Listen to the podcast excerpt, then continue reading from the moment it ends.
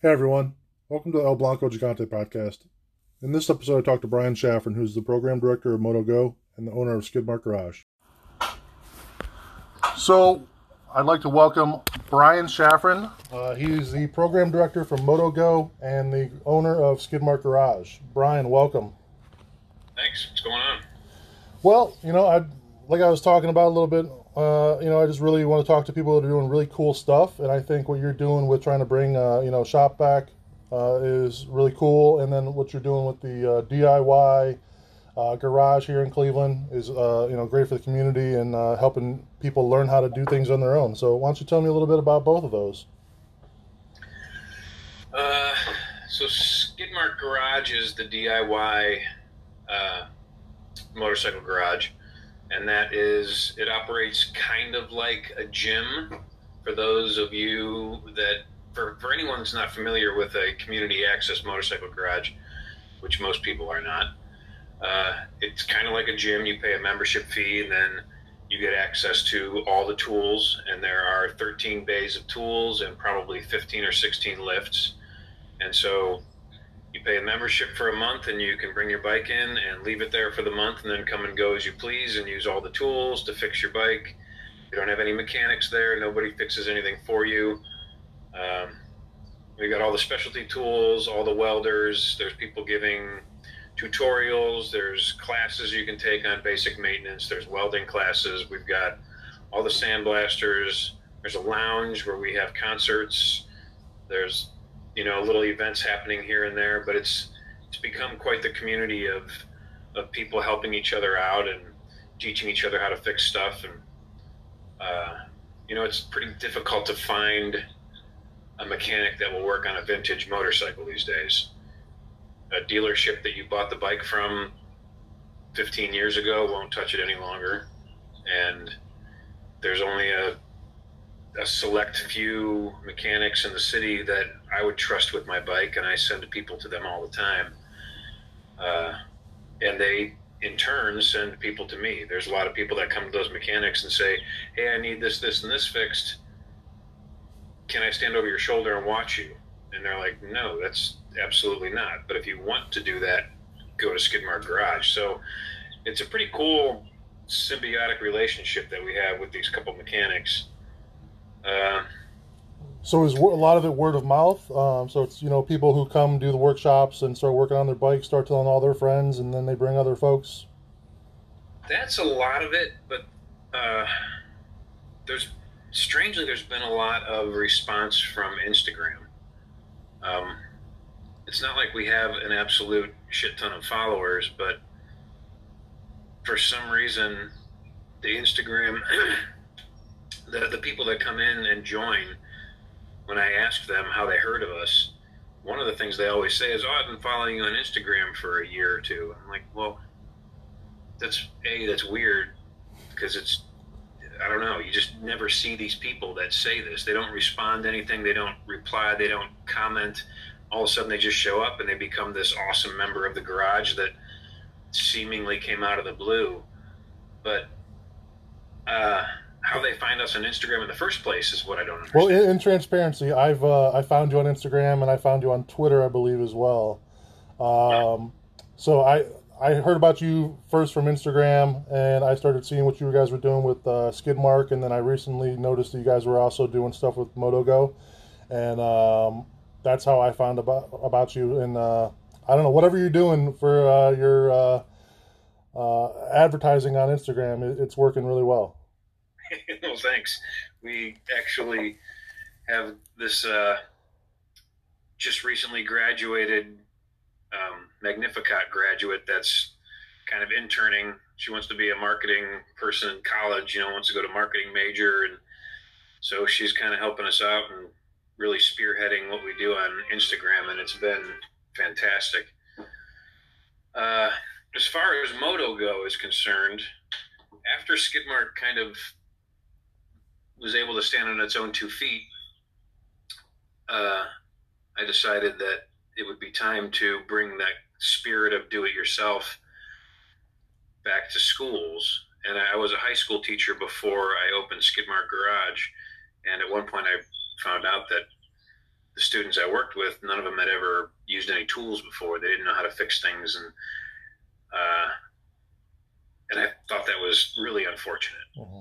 And with shop class being kind of decimated across at least Ohio, probably the rest of the country also, I kind of felt like it was a good idea to bring shop class back. And instead of it being build a birdhouse or fix a lawnmower, which are decent skills to have in their own right, I thought it would be more attractive if we said, let's rebuild a motorcycle.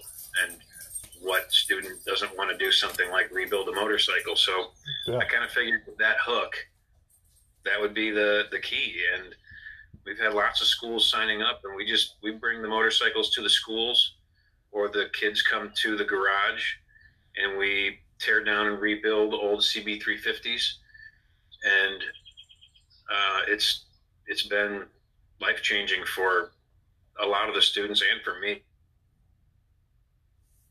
Word of seeing these kids come back to class like the next week talking about something in their house that they now feel confident to fix, whether it be a doorknob or you know a, a broken radio or it doesn't even matter what it is. The fact that they now feel confident enough to try and fix the broken things in their world is huge.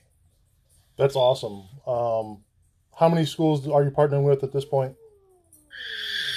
Well, now because of COVID, we're down to only a couple. Mm-hmm. Uh, but before COVID hit, we were we were we think we had six programs. Okay. Yeah, that was actually going to be one of my questions for you. How has pandemic affected your business for uh, Skidmark and for MotoGo? I'm sure for MotoGo, it's you know with the schools, you know, trying to be distancing, and then also with uh, you know the social distancing uh, guidelines, you know, from DeWine. I'm sure Skidmark's been affected as well. But what are you guys doing to try to you know keep it going despite? So for Skidmark, it's you know masks are required, and we try to you know we suggest and try to enforce social distancing, but that's pretty difficult to enforce. Uh, but so far, since the reopening or the soft gradual reopening, and it hasn't even been public; it's just been for the members. A lot of them are still kind of scared to come back in. Uh, some of them lost their jobs and had to pick up their bike and leave. Um, so it's not been packed. Mm-hmm. It has. We haven't been back to the way it was before, when there'd be ten to twenty people working at the same time and everybody hanging out and helping each other. Now we're slowly growing to now there's maybe four or five people at once, and they're working in separate corners of the garage, and it's you know, I've got sanitizer and spray bottles all over the place and lots of signage reminding people to keep your mm-hmm. distance and wear the masks and it sucks. It really sucks because as much as you know, I wear a mask all the time, and it's hot, and that garage is boiling. Mm-hmm. That garage is hot no matter what, and wearing a mask makes it mm-hmm. almost unbearable. But so far, so good. And then MotoGo, we quickly made a little mm-hmm. pivot, and I grabbed ten CB350 engines and got them prepped. And we purchased five sets of tools and toolboxes, and we delivered those engines and the tools to five kids in the city. And then every Saturday we met for two hours for six Saturdays in a row. And we met on Zoom and we just, I walked them through taking the whole engine apart and replacing all the gaskets and putting it back together and explaining how it worked along the way. And so I set up a little studio in my attic that you can see behind me here. Uh, and I, I put a bunch of iPads and phones hanging from the ceiling so they could see the different views and angles. And we worked through rebuilding the engine. And then when that was done, I drove around and picked all the tools back up and picked the engines back up, and now they're back in the garage waiting to be prepped for the next group. And and then another thing we did was we started uh, sending out these model like build your own V8 engine model kits. These yeah, I saw that on your Instagram. It was pretty cool. Yeah, that's been a much easier, less labor intensive doesn't weigh 150 pounds type of thing. So that's much easier to deliver. And we're doing that about eight students a week. We'll meet every day for two hours. And we call it like engine build summer camp type of thing. And it's the same thing. I, I set up, my phone up on a tripod and and then the kids basically see my hands building the model and we go step by step through the whole thing and i show them supplemental videos on what an actual crankshaft looks like. And then i've got some motorcycle parts here that i show them and say here's the piston and wrist pin that you just built or you put together. Here's a real one so you can see it looks exactly like the model.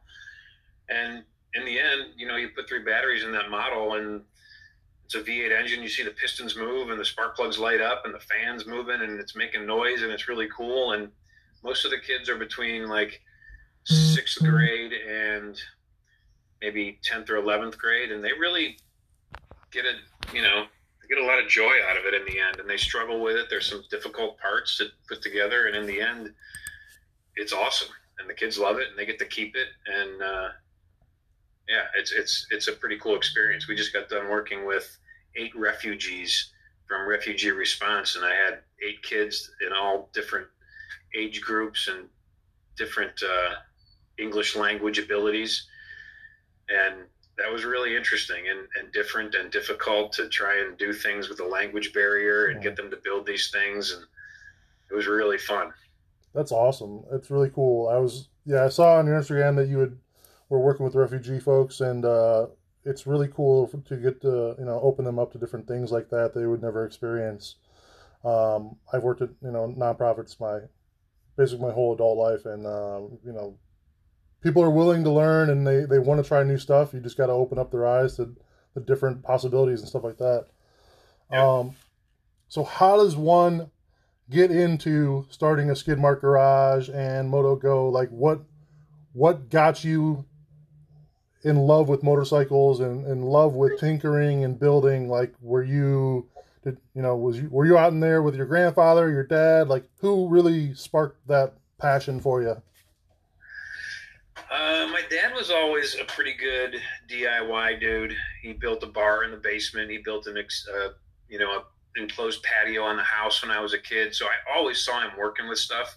And he had a little tool room in the basement that I could go down there and play around with tools. And he he didn't spend a lot of time working on cars or engines, and he despised that kind of stuff. He he liked building with wood, uh, but he wasn't a woodworker. He was an accountant, and he never really spent a huge amount of time showing me how to do things. So I can't say that that he taught me or really inspired me, but because he was so into it, I was constantly around it, and so it was very normal for me. Uh, it wasn't until I moved to Los Angeles and I had an old Volkswagen bus that constantly broke down, and I had a roommate that he had the like confidence that if you can take it apart, you can put it back together, and that was such a foreign idea to me. I was so terrified of taking something apart and breaking something, but I kind of just helped him with a couple projects, and then I found out he was right. You can take it apart, especially if you have a manual. You can put it back together. So, uh, my mechanic that I was paying to do the work, he felt bad for me for always spending my money with him. He started lending me tools and telling me how to do things, and I took the engine out of my Volkswagen and replaced it and put it all back together. And when that thing started up, it was a complete life changer. I I've that was like the first time in my life where I actually felt like I learned something. You know, in high school it was always memorizing. Mm-hmm. And so when that thing fired up, immediately my life changed and I wanted to learn everything I possibly could about everything in the world. And I went back to college that I had previously flunked out of. And I got straight A's in everything I took. And all I wanted to do was learn because all of a sudden learning wasn't just sitting in a classroom memorizing it was was using my hands and it opened up a whole world. So when that happened that set me on a different trajectory. And i came up with the idea for the diy garage back in the 90s when i was living in los angeles but i was in my 20s and had no money so i had to wait quite a while before i could open it up. Uh, but that was the main inspiration was that Volkswagen bus and, and my roommate. And and then when I was teaching here at St. Martin de Porres, I brought some motorcycles to school for one week, and I tried to teach kids how to take apart motorcycles and put them together. And that's when I realized that there was there was zero previous experience. They didn't have that same experience where I did as a kid with always having access to tools just to touch and look at. There was none of that. So they were years behind where I feel like they should have been, and that was a, a big inspiration for starting MotoGo. Very cool. Very cool. Do you have a favorite type of uh, motorcycle? I mean, Harley, Honda, Triumph, uh, Indian, anything that. I think all the bikes that I own are all old Hondas, but none of them really run, and I don't have time to fix them. So my favorite kind of motorcycle right now is one that runs.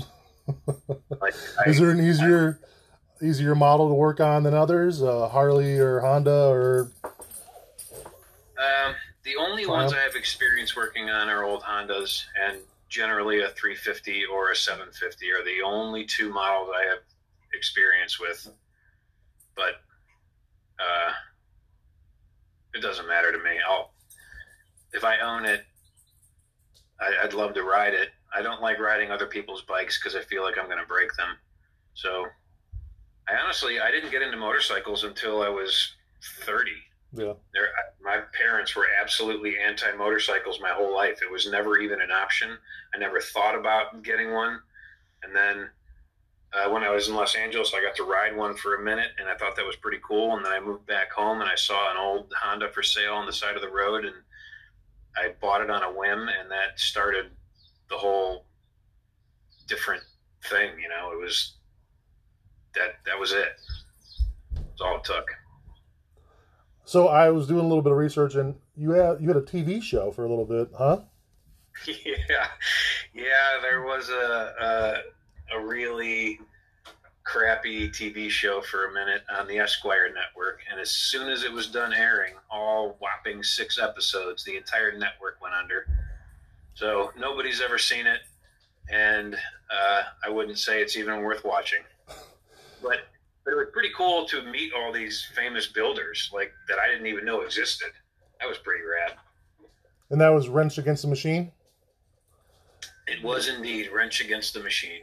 So, what was the, the kind of premise of that show? Since we'll never be able to watch it, we definitely. I'm sure there. is there anything on YouTube? Anything? Any ways people can find it? Uh, I have no idea. I know that a couple years ago, uh, maybe yeah, maybe a year ago or two years ago, it was on. It was a choice on an air on a, on a um, I was on a flight going, I think, to Los Angeles, and one of the things you could watch was that, and I, I don't understand how or why, but it was there. I don't know where you could find it these days. Uh, I haven't looked. Is that and, something you actively tried to get out there and, and create a TV show? Is that something you would do again? Um, did they find you? I would do it again, but I didn't actively try to do it. There was a guy I graduated from high school with that was working for a production company, and he heard about the show, or he heard about my garage, and he was like, "Dude, that's such a bizarre concept. It sounds like it'd be full of total weirdos, and I think there's a TV show in there somewhere. We just got to figure out what it is." And it, the original idea was kind of documenting the strangers that come in and the weird things they're doing and the interactions because that's entertaining enough.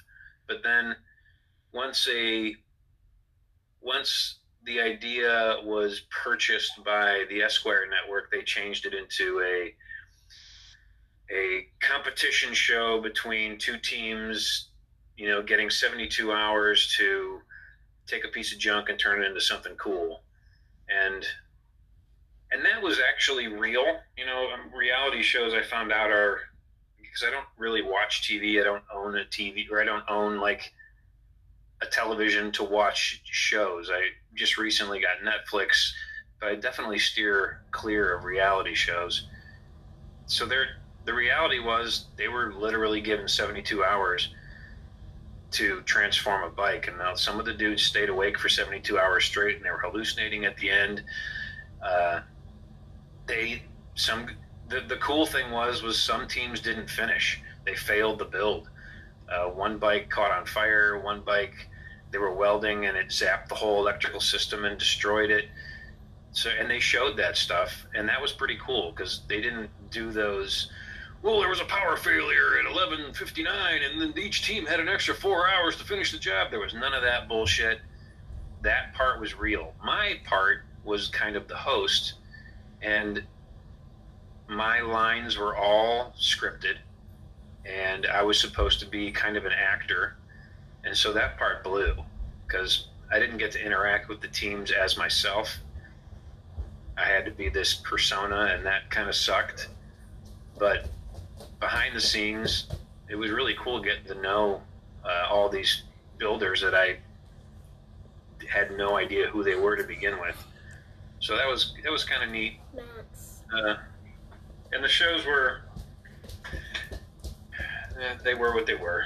So does any of that kind of carry over to your current life? Like, do you ever have like people just bring in a a bike that doesn't run at all and they're able to throw it together in a, a, quick amount of time that you're just like, wow, how did that happen? Like, you literally brought in something that I would have never thought you could ride to like getting it up and running.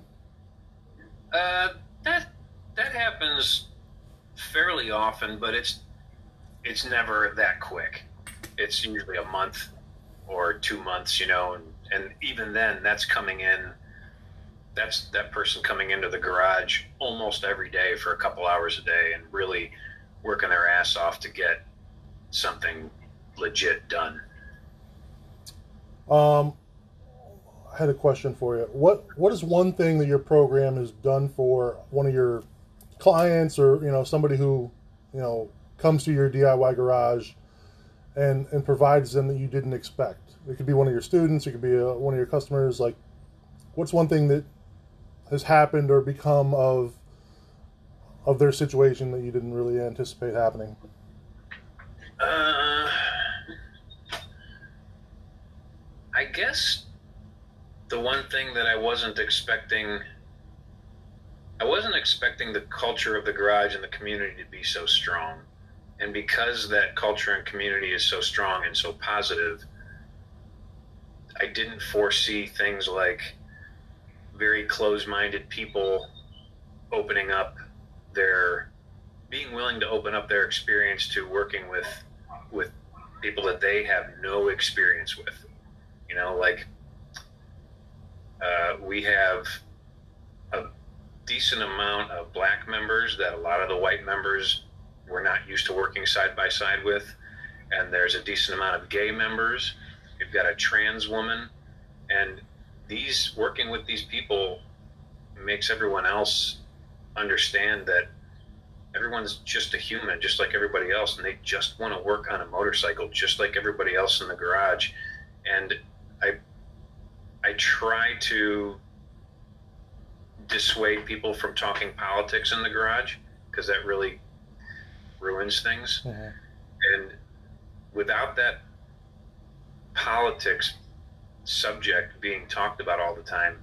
Everyone is just a human to everyone else, and everyone sees each other's strengths and weaknesses and helps each other out. And the friendships that have been born out of the garage are unbelievable.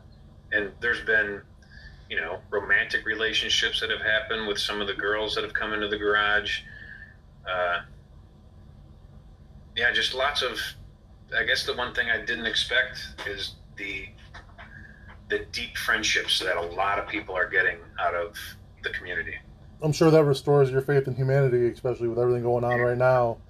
Uh, it totally you know, does. It's it's I guess motorcycles, and I never thought about it that way. You know, it could be like food. It's one of those things that it's a universal thing. You don't have to, uh, you know, have a backstory. You could just come there and, and just grab a wrench and, and work on things. You don't have to necessarily have grown up or gotten along with people who've done it. You, you know, it's that's really cool. So, what do you think makes Cleveland a great community for DIYers and motorcycle builders? Have you, uh, you know, have you gotten to go to around to any of the other community garages around the country and, and kind of see what theirs are like and what makes it different than, than theirs? I have. I, I kind of started a little network of community garages. I was when I first opened, it was quite the struggle, and I thought, man, if I can talk to the other garages, if we can all talk to each other, we can all help each other out. And I found out there was only a couple more. And since then, a bunch has opened and a lot have gone out of business. There's probably 40.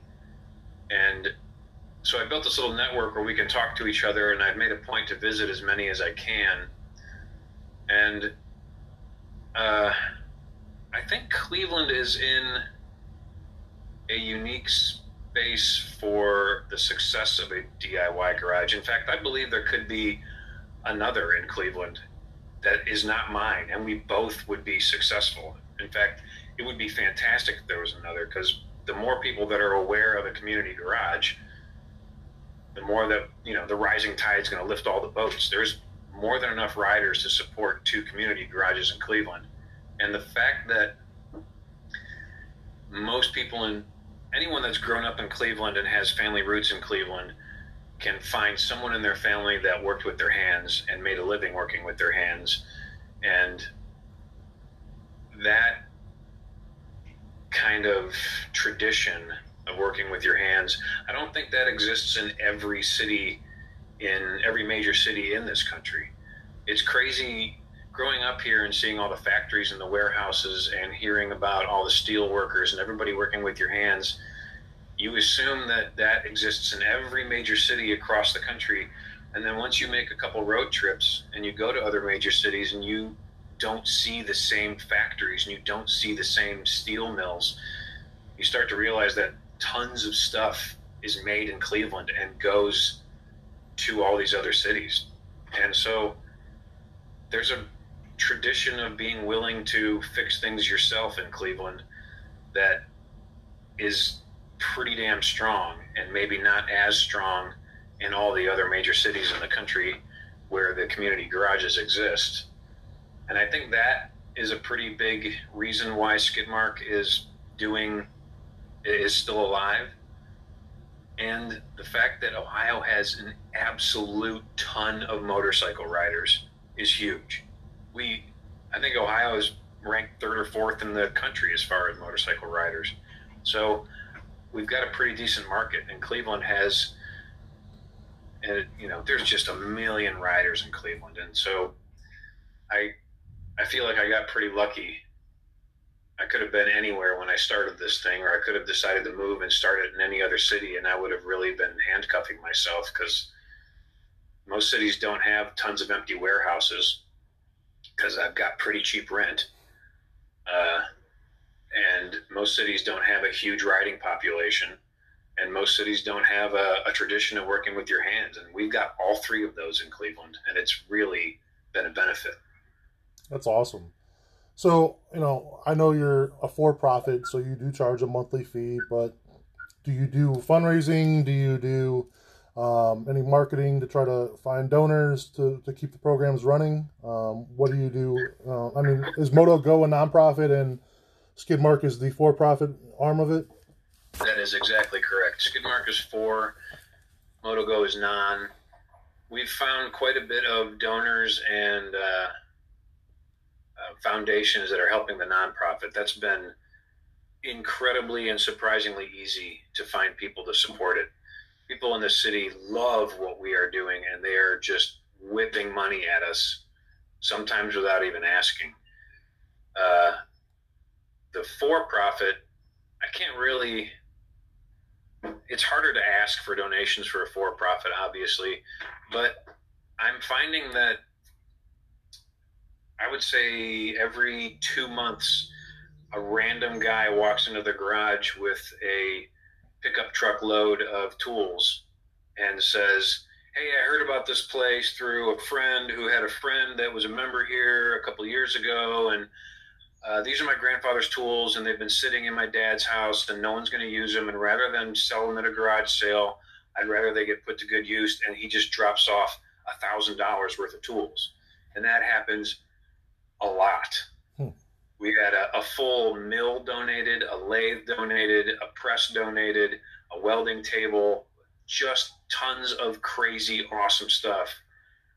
And and then you know when it comes time for when times get tough at the garage as far as paying my bills go, there's several members that love the place so much that they're as soon as they see me getting stressed out about something and they sit down and talk and they find out that money is an issue, someone always comes in and says, Well, let me prepay for a year. Even though my membership, I still have months and months to go, I'll prepay right now for that year because that'll help you out. So the the uh, the community is so strong that I don't think they would let me go under.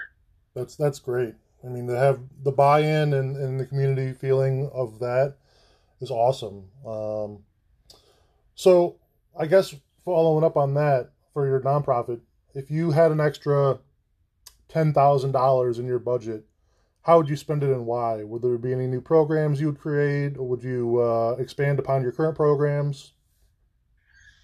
If we had an extra ten grand, I think I would expand upon the uh, CB350 engine build class. Uh, that was so meaningful to those kids, but it's expensive to run, and and I think I would like to buy. I had ten grand. I think I would make sure that I could secure like another twenty of those engines, and I would figure out a way to crate them and ship them so that anyone in the country could take the class, and ship along with that the necessary tools to do it and figure out a way to have that shipping, let that kid crate it back up and ship it back to me when it's done.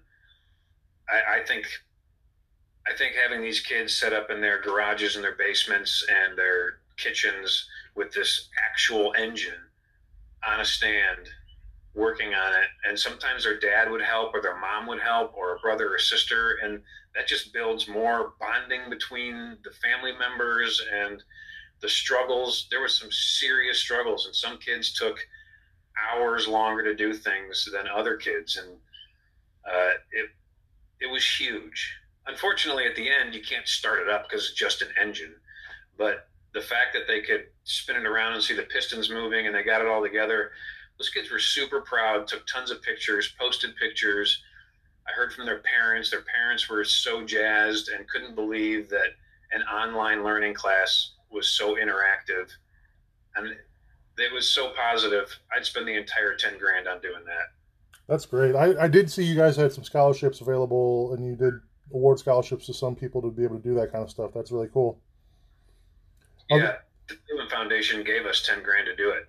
That's really so cool. we, we just like basically paid for a ton of kids to take the class. Have you gotten any donors that you were like, why? where did you come from? Like I wasn't I wasn't expecting you know that kind of company to come out of nowhere and donate.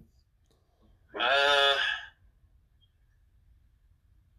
yeah, actually, we got over on the far west side is Bendix.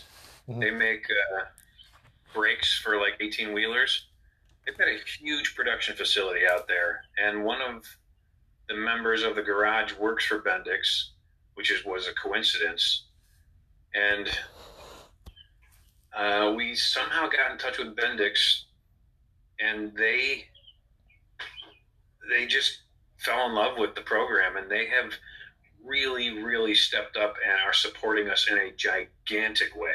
And the fact that one of their employees is a member of the garage has really strengthened that relationship. And so he's an electrical engineer, so he teaches the kids how to work on the electrical parts of the bike. They have been really great. And Dan T. Moore, who, you know, Wendy Park and the Metro Parks, Dan T. Moore is an absolute angel, and he has stepped up in any way that he he never blinks. All he wants to do is support the garage, and he wants to support MotoGo and the garage. He is such a great dude there's been a lot of guys that have really stepped up that are private donors and a lot of corporations that have stepped up and a lot of foundations. We've been really, really lucky. And my wife, Molly, is the one who is the executive director, and she is a great fundraiser and a great, like, just forms perfect relationships with all these people. And they all fall in love with her. And once they do, they're just dying to support us. And you have a yearly fundraiser? We do. I don't know if we're going to be able to pull it off this coming February like we have the last two, but uh, we we did have a fundraiser. Our first one was in uh, 19, and then we had one in 20. I don't know if we're going to be able to have one in 21. But the fundraisers have been cool. Lincoln Electric was a big sponsor, and Dan Moore, and they were very interactive. We had like the the uh, virtual welding setup that Lincoln brought in, and we were teaching people how to plasma cut, and it was pretty cool. We the it was a very different fundraiser. It wasn't the stuffy uh, auction of rich old white dudes raising their paddles, and it was pretty cool. It was a different experience. So going back to the question about expanding programs, do you have any uh, programs that you're thinking about implementing it at any point that you haven't done yet? Uh, any fabrication or anything like actually body wise, or is it all just going to be you know putting together engines and and learning how to how to function a, a machine? For Moto Go, it's going to, you know, we've talked about somewhere down the line having a class that teaches students how to use you know like the english wheel and using the the hammer and the sandbag and start forming some do some metal shaping and learn how to do some welding that would be pretty pretty rad but the difficulty in that is a I'm, I'm just too overwhelmed to to plan all that out. But B, we got to find the instructor that really knows how to do all that and is able to teach it to a bunch of kids. I can find a motorhead. I can find a million motorheads that know everything about these motorcycles, but to find someone that can build a great rapport with all the students of a million different backgrounds, that's the key. I, I'd rather find someone who doesn't know one thing about motorcycles to teach the motorcycle class because if they can just wake up these kids minds to learning something cool that teacher doesn't need to know a whole lot about the motorcycle i wasn't trying to add any more stress to your plate i know you're already busy enough but uh because you're there from 10 a.m to midnight every day right uh, at skidmark that's the hours are 10 a.m. to midnight. I used to be there every single day, 10 a.m. to midnight. Now with MotoGo and with COVID, I'm usually there in the evenings, maybe four nights a week. Okay. But there are people there from like 8 a.m. till 2 a.m. almost every single day a week. That's really cool. It is. It's pretty um, rad. So, some kind of Cleveland centric questions. Uh, what are your uh, favorite places to eat in Cleveland? My favorite place is Felice over on Larchmere, or is it Larchmont? I'm getting confused with where he's. It's over on the east side of Cleveland. I think it's Larchmere. Yeah. Uh, Felice is, I think, the most creative, tasty combinations of food and drinks that I can find in Cleveland. But because it's a little bit more on the expensive side, uh, when I'm eating at a more affordable place, I tend to gravitate towards Becky's Tavern on. Uh, I think that's what East 18th and Chester. Oh, Becky's, yeah, yeah, by right by Cleveland State, yeah, yeah. Yeah, yeah, right next to the soccer field. Yep. That that's my that's my go-to for for most like if I'm want to eat on the cheap and have a decent experience. Those are my two favorite places when you do get a chance to ride, do you go anywhere in particular? Or are there any cool rides in, in Ohio or Cleveland that your your go tos? Uh, I haven't ridden in so long. Uh, I really enjoy riding in the metro parks and just a perfect 32 miles an hour slow cruising. Uh, there's going to be a gigantic ride starting from the garage this Saturday that is led by a member of the garage. It's going to be like a all day ride, 200 mile riding down to Coshocton and back. Uh, I've ridden along. I've ridden along the Ohio River from like Youngstown all the way to Cincinnati. That wasn't as cool as I thought it would be. Uh, the triple nickel down on like the southeastern part of the state is a pretty nice ride. That's pretty far to get there. Um, you know, it's I, I kind of like I kind of like it all. Once you get to the back roads, I don't care where it is. Uh, riding from campground to campground across the state has always been cool. Just looking at a map and finding something that's not stoplights and not the freeway and no matter where it is in Ohio, it's pretty gorgeous. So when you're not at the garage all day and you're not working on new programs and MotoGo, what what do you kind of do? What do you what are you uh, what is your kind of hobbies uh, outside of building and and? Yeah, that's. Do you have any? Do you have time? not anymore. It's pretty much Skidmark and MotoGo, and then uh, you know, trying to trying to keep a happy marriage and a house that's not falling apart. I I've let most hobbies fall by the wayside. Unfortunately, haven't been able to watch. I used to love watching movies. I don't get to do that anymore. Uh, I used to like reading. I can't find time for that anymore. I guess my the only hobby, the thing I do that kills most of my time, is playing games on my phone.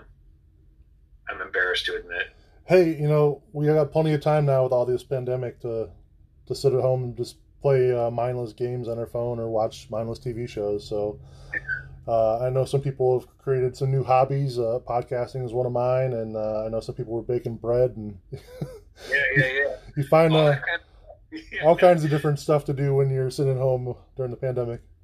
Yeah, yeah. For a minute, it was uh, trying to do push-ups every day and trying to go for walks every day and baking bread and redoing things in the house and gardening and all those things came and went, you know, and now I'm just back down to boring me doing video games on my phone. cool. Well, I'm gonna wrap up here. So if you want to plug your uh, MotoGo and uh, Skidmark Garage uh, handles, we can uh, definitely direct people to go to those and check out, you know, MotoGo's uh, you know program and how you know you're getting uh, shop class back into the, the schools. Yeah cool. That'd be great. Uh, people can go to motogocleveland.com and can see the different class offerings we have the virtual classes and and the in-school classes when school kicks back up. Uh, and there's a donate button there should people feel the need to help us out and then skidmarkgarage.com is the website that will be able to get you in touch with me, skidmarkgarage at gmail.com, and we can set up a, a, meeting and I can give you a tour of the garage and we can talk about membership options at that point.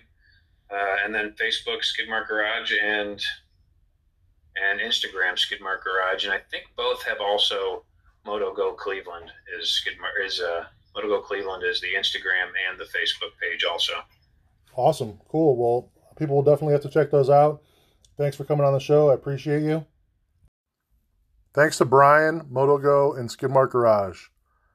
If you're interested, please go check out their social media. They're doing really cool things here in Cleveland.